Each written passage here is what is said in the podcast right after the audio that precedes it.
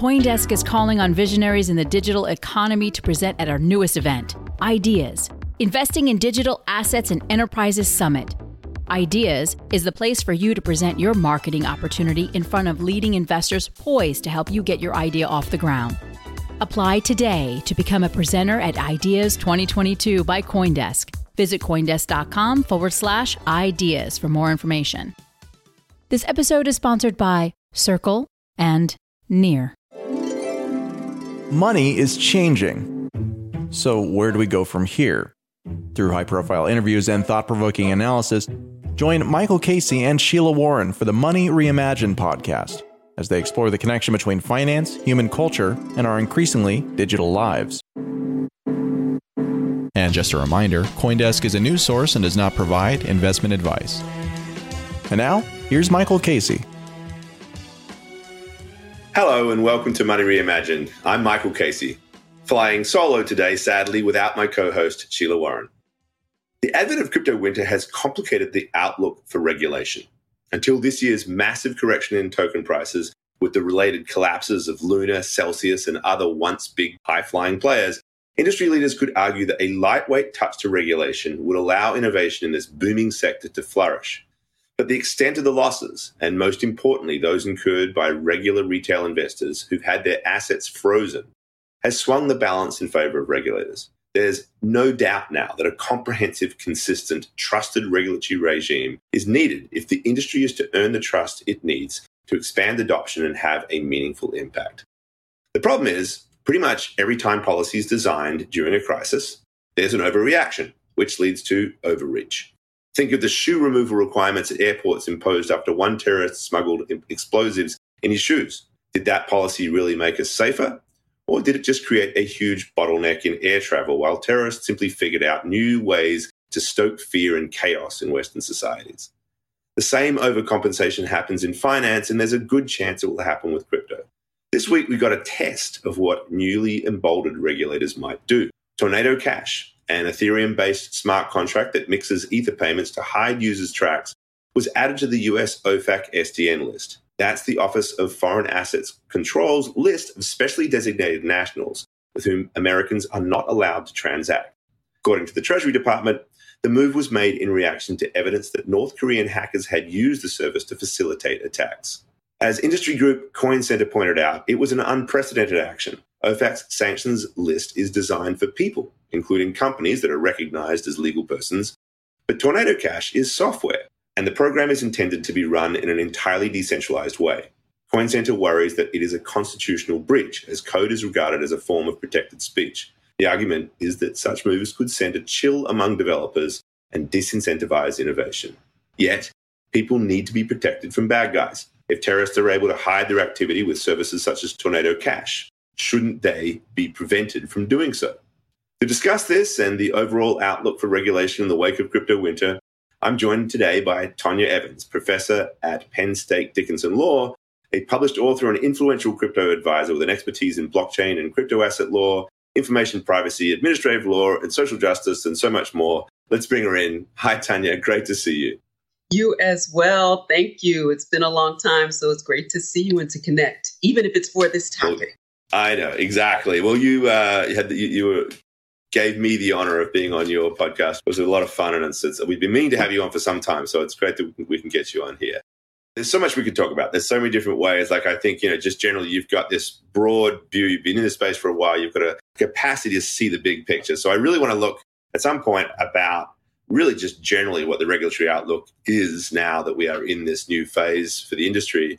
But look, first of all, the big news of the week: Tornado Cash just give me a take, first of all. I mean, what's your read? I mean, this seemed like a really unique step that was taken. What do you see as the big issues here?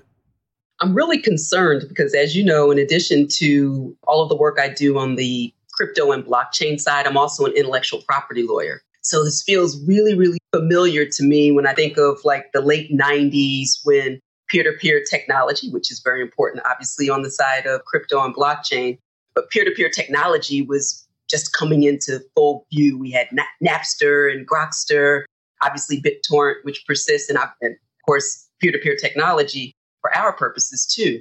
And I was always so concerned about, at that time, copyright laws that were overreaching and over uh, calibrating on the technology itself rather than what can be done with something that can be used for both, in the case of copyright fringing and non-infringing purposes. For our purposes with, with Tornado Cash, we're talking about the process of mixing versus the mixer itself, which obviously implicates so many concerns around privacy and security, which constantly comes up. But just because something is private doesn't mean it's illicit.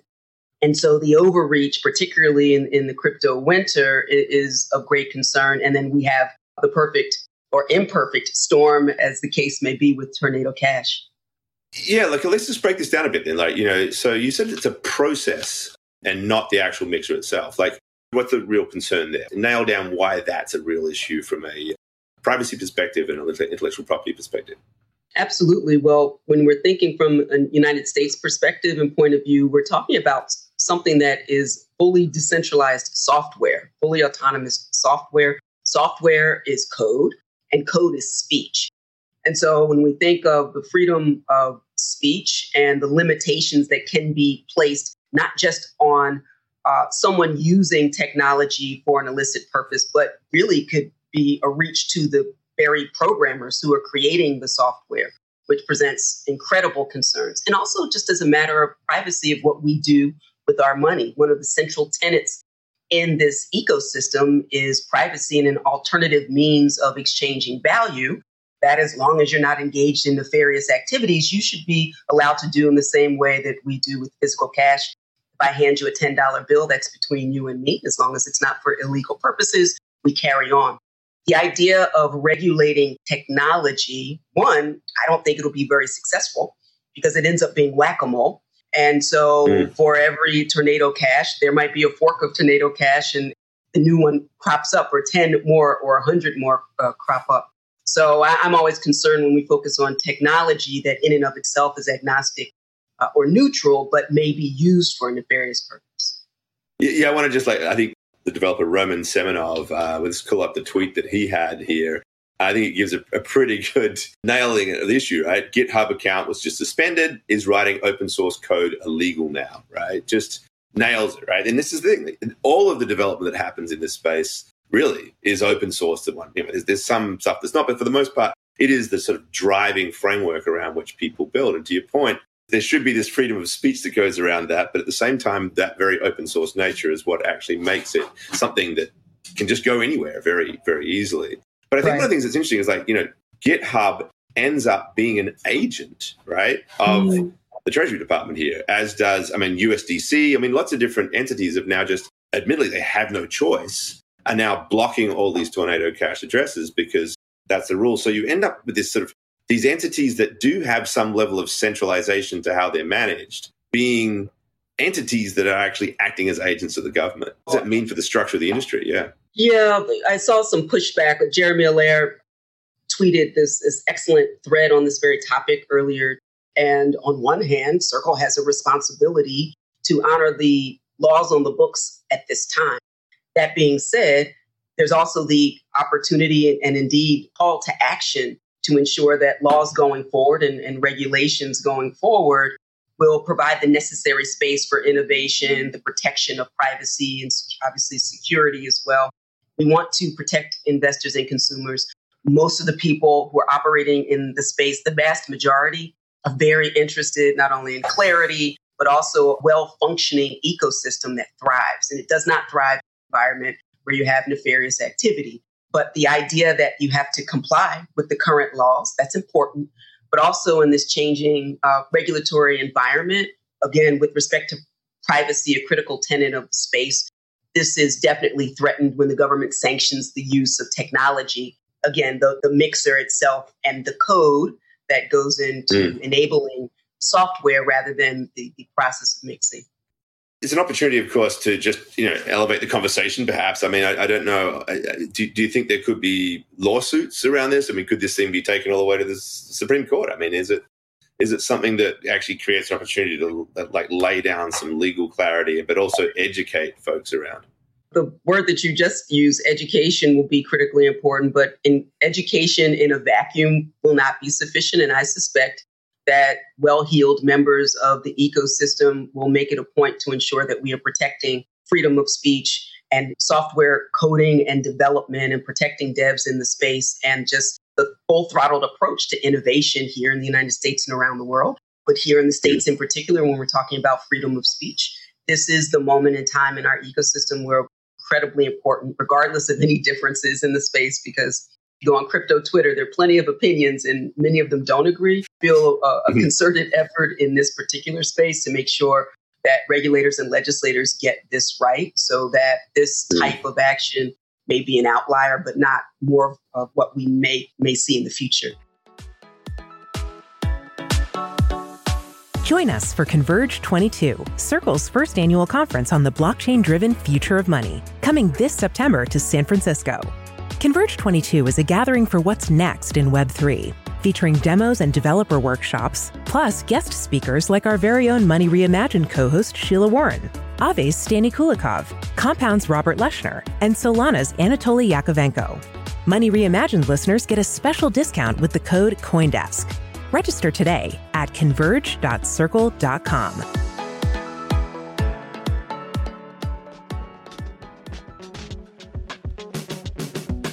Near is a revolutionary yet simple Web3 platform for building decentralized apps. Designed by developers for developers, over 700 projects are now building on Near's fast, secure, and scalable protocol.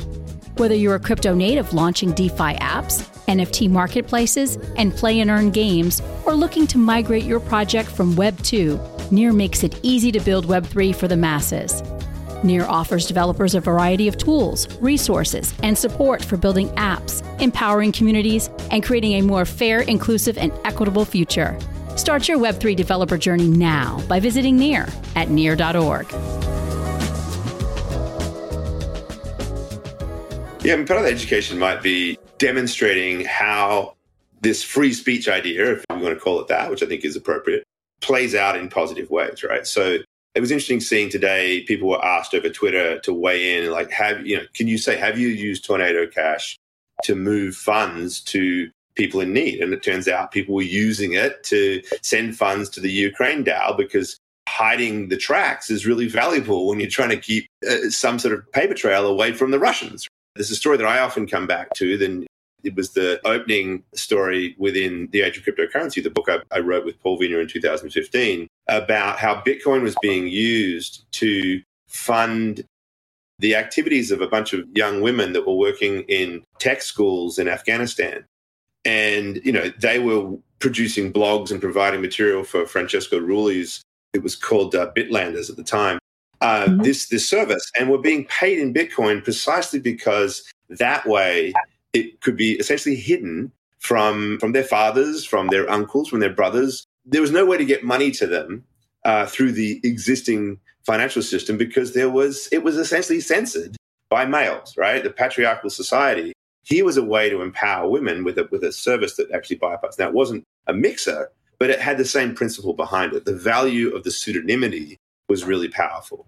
Francesco came to me with a statement a while ago, just and we had him on the show that I, you know, some time back, and it just blew me away. It was around the time that the Taliban had sadly seized, re-seized control of Kabul two years ago. And he said, just imagine if the BitLicense hadn't been written in 2015. That is the New York Department of Financial Services law, because it stopped him from sending those funds via Bitcoin to Afghanistan because now he had to identify those girls. And the idea was like, just imagine if there was now this cohort after all that time of these now empowered and wealthy young women as a right. bulwark against the you know reactionary you know misogyny and and, patriarchal power of, of, that, of, that, entity right so just the, the implications of trying to block things in the name of protecting things and then what that means for freedom, what that means for the causes that we think most Americans would believe in. So right. that's where I find it very frustrating because I've had so many conversations with officials about this and they get it, but they seem driven instinctively to want to impose the sanctions and the rules. And then they go to this overreach of, of essentially blocking speech. You, you yeah. deal with these people all the time. What do, what do you think is the right way to get the mm. message across and to get them? Or is it that we're just viewed as sort of crazy extremists who, who just want nothing right. but yeah, outlier. We're just we're the ones who want to encourage the, the terrorists. You know, we're, we're we're the North Koreans. Is that it? Is it we're just seen as outliers and no one else cares, or is there just some way to actually bring a consensus here? I feel it's on this point, which is particularly important, and just with the future of mass adoption and really understanding the technology. You don't have to look under the hood to understand the disruptive impact uh, from a positive point of view. But I find a lot of times that regulators and legislators and some just regular folks don't get it here in the United States because they don't necessarily see the, um, we can intellectualize about what you just described, but they've never experienced it. It'd be interesting to see, mm. regardless of political affiliation, how um, politics is impacting the United States in a way that may encourage people on all sides of a coin to want to double down on the pseudonymous nature in most cases, sometimes the anonymous uh, nature of transacting value and other messaging. It's really, really important to preserve a, a well informed and well protected democracy with little d. And so it, it's incumbent upon people to be able to speak freely. And the chilling effect yeah. on privacy that is directly connected to how we use our money and with whom uh, again, as long as it's not for a nefarious purpose, privacy does not mean illegality. And it's a really slippery slope once we start focusing on mm. software and the future of work and wealth and creativity and collective action, which is so important in the space as well. So you're really uh, touching on a really important point. It does, in some sense, really involve an education to get people who don't, who can only intellectualize about it, about the practical real world implications, both here in the United States. And of course, uh, your example is well made. I use it in my courses as well because I use your book. It's a really good one for others to start to think beyond your limited circle and understanding to understand the impact that it could have for those who are perhaps systemically marginalized either through politics or religion or patriarchy, as you mentioned. Really, really important to protect this technology. Thanks, thanks for using the book. I'm so glad to see it still being uh, still has some value. You know, seven years later for students uh, coming into this space. You know, you made a really good point about people not experiencing things. Right? You can intellectualize, but you can't experience. Right? And I, I think mm-hmm. that's for a long time been a problem in other aspects as well. Like I mean, the use case for Bitcoin as you know as digital gold really, you know, maybe it's starting to have some relevance now if, if people are suddenly aware of inflation as the first thing. But for many, many years, Americans had no real experience with inflation. They never saw to think of the Federal Reserve as somehow debasing the currency. And there's very good reasons to believe the Fed does a very good job. But if you're Argentine or Venezuelan or whomever, right, then the use case for something like Bitcoin becomes much, much more easy to get your head around if you're thinking about that particular functionality of it. But again, that's not the lived experience of policymakers in the US. So I think in some respects it speaks also to just the broader societal problem of diversity, right? I mean, if you mm-hmm. know you've got a singular white male understanding of the world, you can intellectualize, but it just doesn't resonate, doesn't mean anything, doesn't capture. I'm, I'm lucky enough to have lived in places like Argentina right. and had to move money out. And I think I've you know, viscerally understand these problems. And so, you know, I don't know, education, do we have to sort of get people to actually go and spend some time in a in a remote part of uh, Afghanistan and try to move money around that way and see what, what we're talking about here. But I think your point as well about money being integral to activism and free speech, right? It's, you can't really have this true freedom unless you can sort of like free the money up. But let's, let's acknowledge, right? Obviously, North Korea hacking into, let's say, our electricity grid and holding people ransom through a mixer mechanism with funding, that's not a good thing, right? So, right you know, you can certainly understand, you know, you can see why there is positive intent here. How do we deal with that problem? I mean, like in the world of money transmission, there are not always properly implemented because banks, I think, over respond and don't give enough flexibility. But there is supposed to be a risk weighted approach that allows for, you know, one, I think in the US, it's actually $3,000 transmissions without going through the same burdensome identity requirements. But this is a different thing, right? Because this is probably larger funds of money that are being moved around by developers and DeFi actors and so forth. So, I mean, is there a way in which we could take the same risk weighted approach, or is there a, a mechanism for sort of identifying bad actors through data analysis and so forth that would make for a much more nuanced handling of this rather than banning and shutting down actual smart contracts?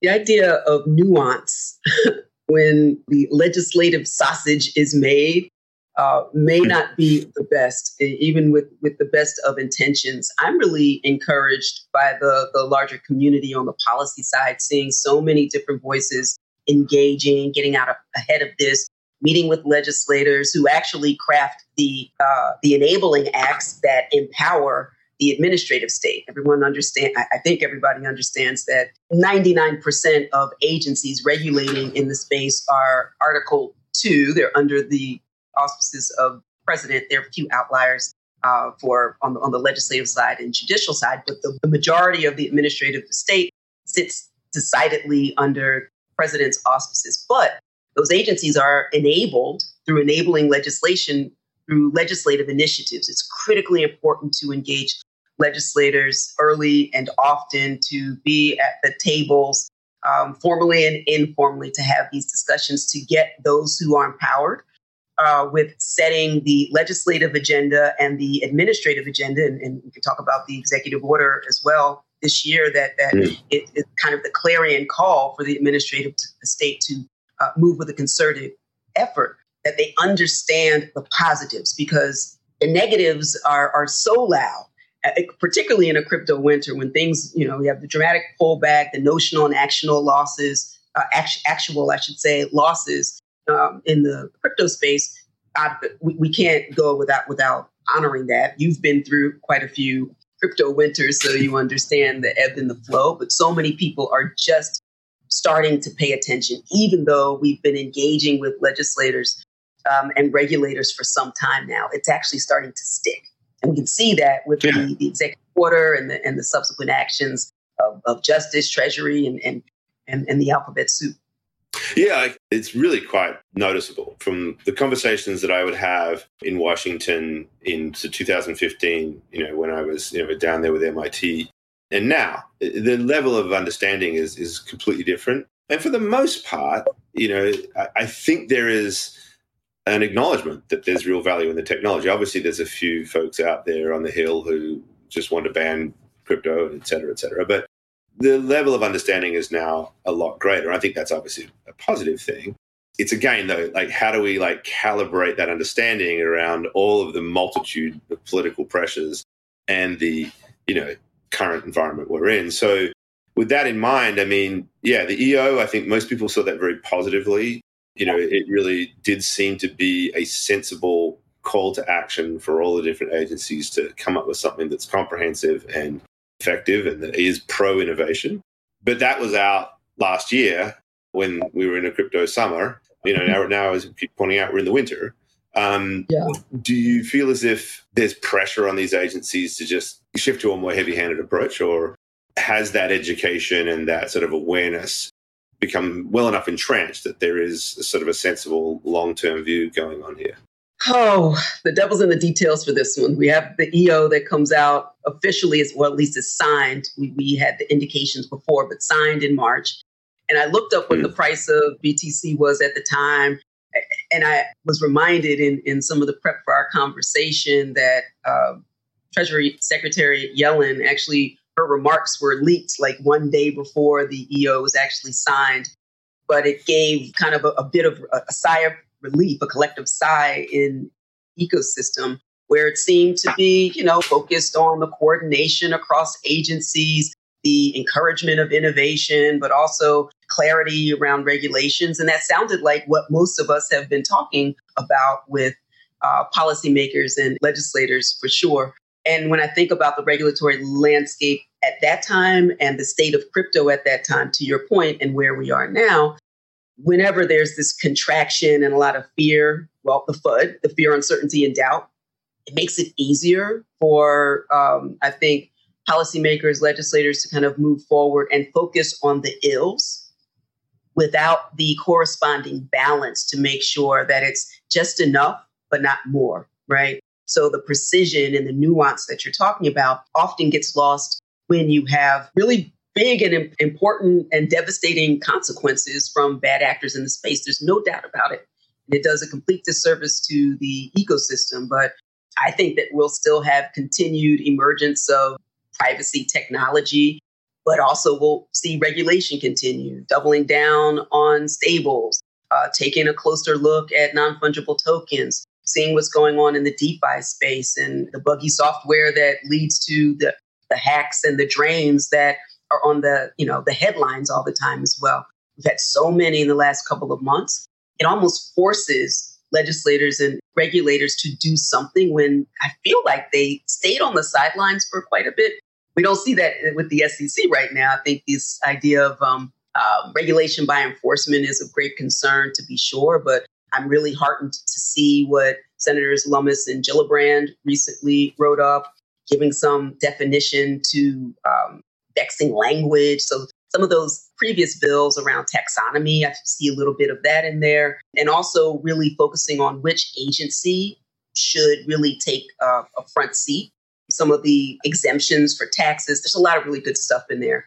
I don't think we'll see anything happen this year because we're just too far in the cycle now and with elections coming up. But I'm, I'm hopeful for 2023 to see the fulfillment and the clarity that the ecosystem needs in order to really move forward in the United States in a robust fashion. Well, first of all, thank you very much for correcting me on my timing there. Uh, my excuse is that crypto time, as we often say, you know, moves so much faster and a lot happens in a short period of time. I thought the EO executive order from Biden was last year, but of course it was in March, as you rightly pointed out, which actually isn't that long ago, but a lot has happened since March. And so thank you for Agreed. politely uh, getting the record straight there. Um, look, I want to think a little bit just before we wind up here on uh, just this, the principle of decentralization and, and how some of these actions just inherently work against it. And therefore, because you know, the technology's benefits, the benefits of DeFi exist within the, what those two first letters mean. D, it's the decentralized nature of a financial system that doesn't have, for example, a, a boys' club sitting in a pub in London establishing what the world's LIBOR interest rates are, right? That it is actually something that could be established by a decentralized process of the market is an inherently good thing. And you, but you need that decentralization. You need to remove the capacity of actors to step in and censor, to manipulate, to change.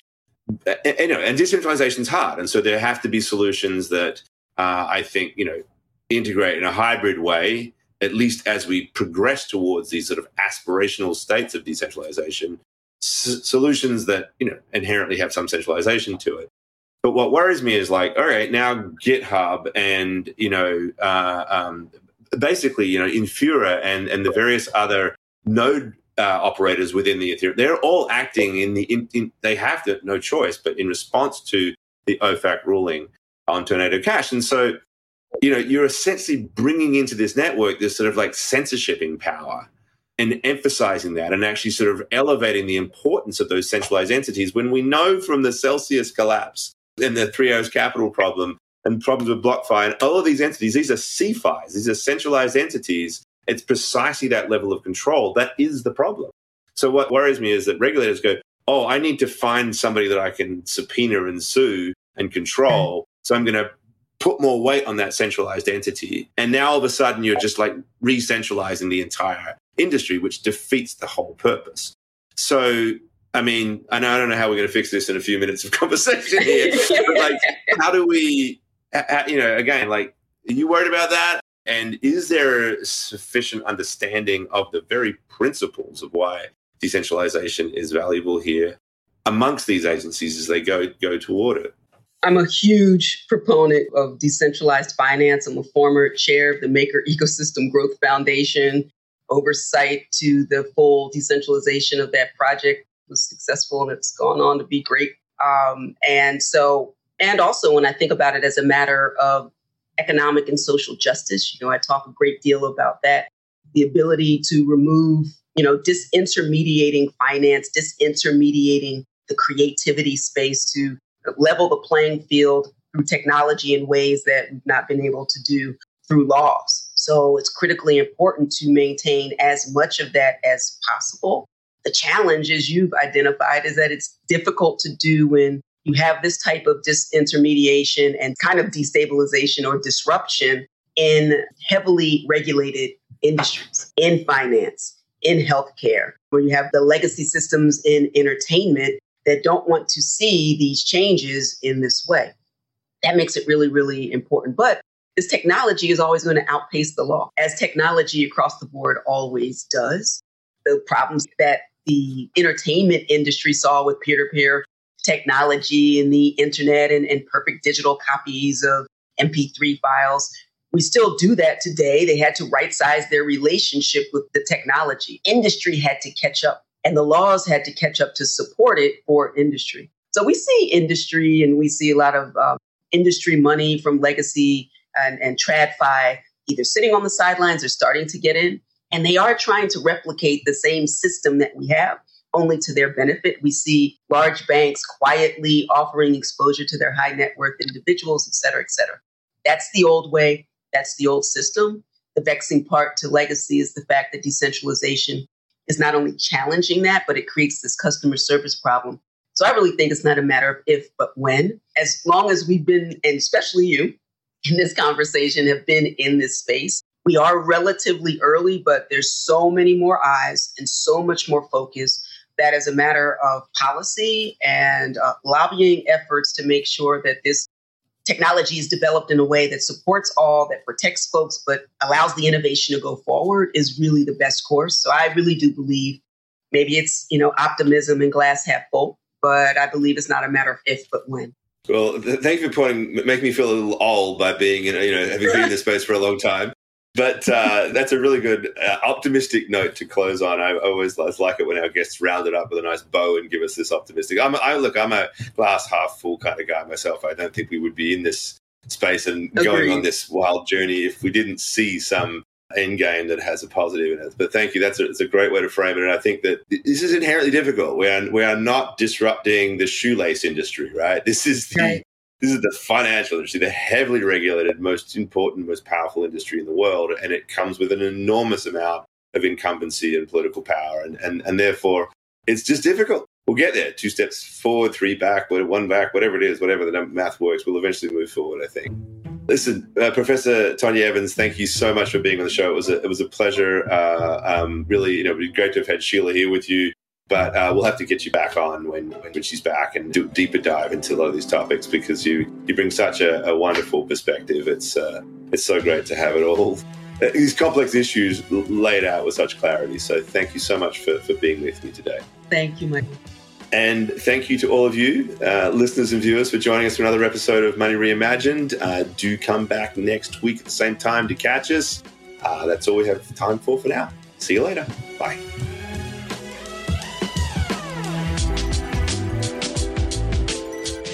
You've been listening to Money Reimagined. Today's show featured Michael J. Casey and guest Professor Tonya Evans. This episode was produced and edited by Michelle Mousseau, with announcements by Adam B. Levine, and our executive producer is Jared Schwartz. Our theme song is by Shepard. If you have any questions or comments, we would love to hear from you. Please reach out to us at podcasts at Coindesk.com, subject line Money Reimagined, or leave us a review on your favorite podcast player. And from all of us at Coindesk and the Money Reimagined team, thanks for listening.